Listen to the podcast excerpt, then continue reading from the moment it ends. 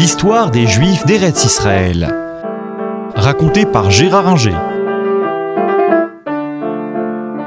En 323, l'Empire romain devient euh, chrétien, euh, puisque euh, l'empereur Constantin s'était converti au christianisme et transforme progressivement l'Empire romain en un empire romain chrétien.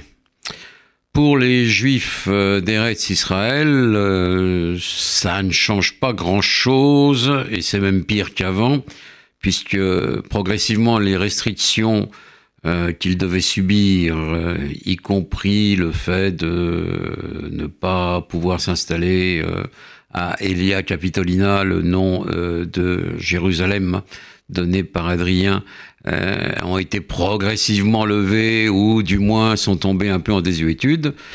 Eh bien, avec euh, Constantin et sa mère Hélène, qui part d'église euh, catholique, au fond du moins d'église chrétienne, l'ensemble de la ville sainte de Jérusalem, eh bien, avec euh, Constantin et sa mère, on retrouve de manière aggravée les brimades de l'époque romaine les Juifs notamment n'ont pas le droit de euh, s'installer à Jérusalem. Et cela sera euh, strictement appliqué pendant euh, quasiment toute la période de l'Empire byzantin en Eretz Israël, qui durera jusqu'en 538 avec quelques variantes.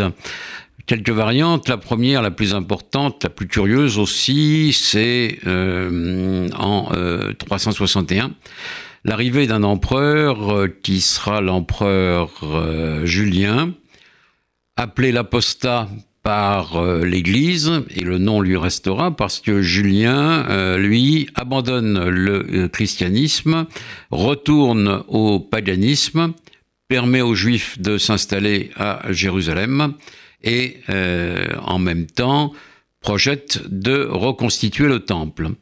Euh, il y a, semble-t-il, un début de reconstruction euh, du temple à ce moment, mais un incendie providentiel selon les chrétiens, ou bien organisé par eux, aboutit à l'échec du projet et en 363, deux ans après son avènement, Julien est tué euh, dans la guerre contre les Parthes, c'est-à-dire euh, les Perses.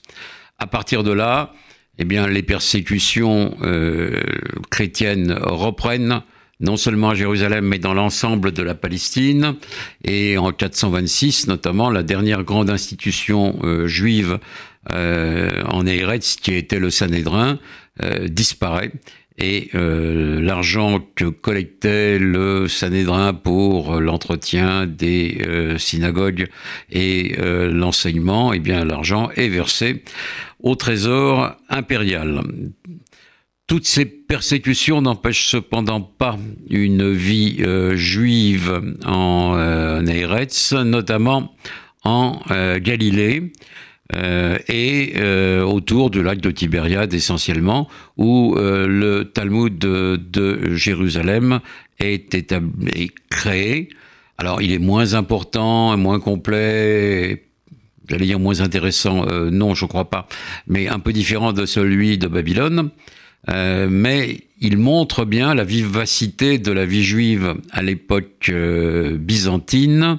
Et euh, on la trouve également, cette pérennité de la vie juive, on la trouve également dans des synagogues qui sont construites à cette époque, malgré l'interdiction de l'empereur byzantin, quel qu'il soit, y compris le plus grand d'entre eux qui est Justinien, qui a créé le code, euh, le code justinien, et malgré euh, ces euh, interdictions, eh bien, il y a des synagogues construites avec notamment de remarquables et de très belles mosaïques, souvent consacrées à des horoscopes. C'est le cas notamment à Beth Alpha, où la synagogue, où les restes de la synagogue sont, sont superbes. Donc, on a une vie juive qui continue en Galilée malgré l'interdiction d'aller à Jérusalem. J'ai parlé de péripéties et après celle de Julien, eh bien, il y a celle d'un empereur perse qui reprend euh, Jérusalem sous les vivas de la population juive de d'Eretz, euh, qui s'appelle euh, Khosroès. Mais ça ne dure pas longtemps. Euh, c'est au début du 7e siècle, 628.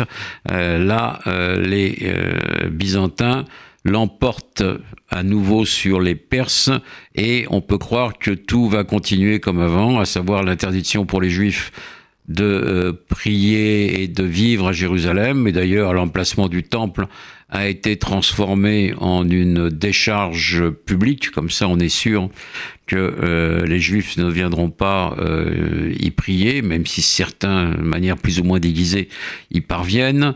Interdiction pour les juifs de d'avoir des esclaves chrétiens. interdiction pour les juifs d'exercer certaines professions, notamment dans toute la fonction publique.